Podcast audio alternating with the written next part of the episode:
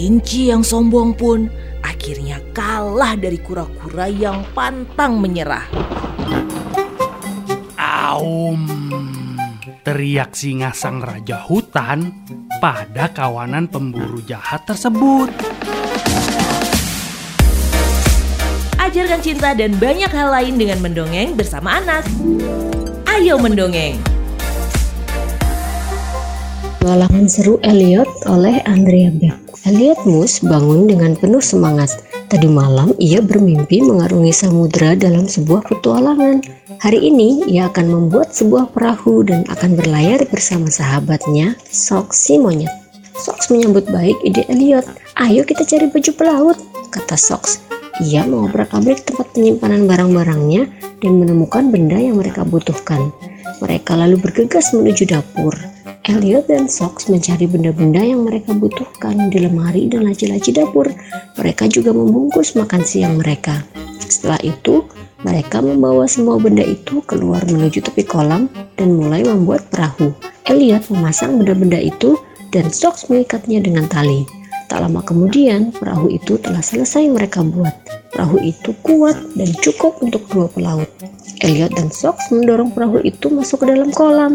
Tiba-tiba Amy si tenggiling keluar dari rumah. Bolehkah aku ikut? Tanyanya. Aku suka sekali naik perahu. Elliot dan Sox saling memandang. Maaf Amy, perahu ini tidak muat kalau untuk bertiga, kata Elliot. Amy mengamati perahu itu. Perahu itu memang kecil. Ya, kamu benar, katanya pelan. Maukah kamu bergantian denganku nanti? Tanya Sox. Amy tampak senang. Ya, aku mau, katanya. Amy lalu membantu mereka mendorong perahu itu masuk ke kolam. Elliot dan Sox pun bertualang dengan perahu mereka. Bagi mereka, danau itu seperti samudera luas dan perahu mereka terasa sangat besar, tinggi, dan bisa melaju dengan cepat. Kedua pelaut yang pemberani itu bertempur melawan bajak laut yang jahat, mencari harta karun yang tersembunyi, juga menaiki ikan paus dan bertarung melawan ikan tuna.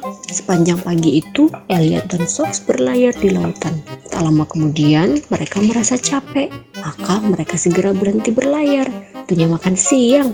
Elliot menggelar sebuah selimut di atas dek perahunya. Ia menawari sok sandwich dan mengambil satu potong untuk dirinya.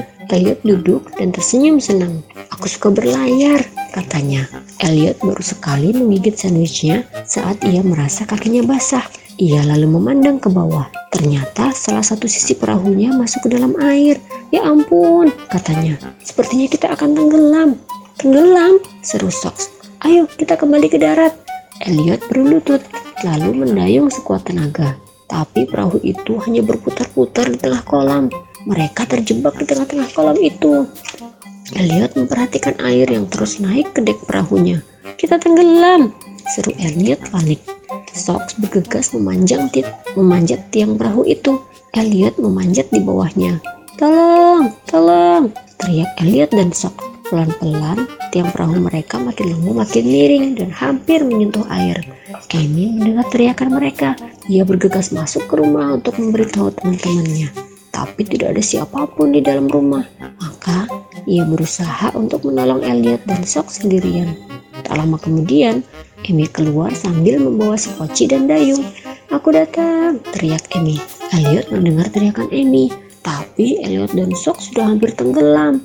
Amy tak mungkin tepat waktu menolong mereka. Apa yang akan mereka lakukan?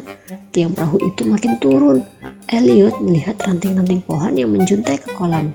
Ia lalu meminta Sox untuk menjangkau salah satu ranting. Ya, aku coba, kata Sox. Sox berusaha meraih ranting itu sebisanya. Kurang sedikit lagi, sedikit lagi, kena. Tapi saat Sox meraih ranting itu, ia kehilangan keseimbangan. Akibatnya, mereka berdua terjatuh. Tepat pada waktunya, kata Amy saat Sox dan Elliot terjatuh dan masuk ke dalam sekocinya. Oh, Amy, terima kasih, kata Elliot lega. Terima kasih, Amy, kata Sox.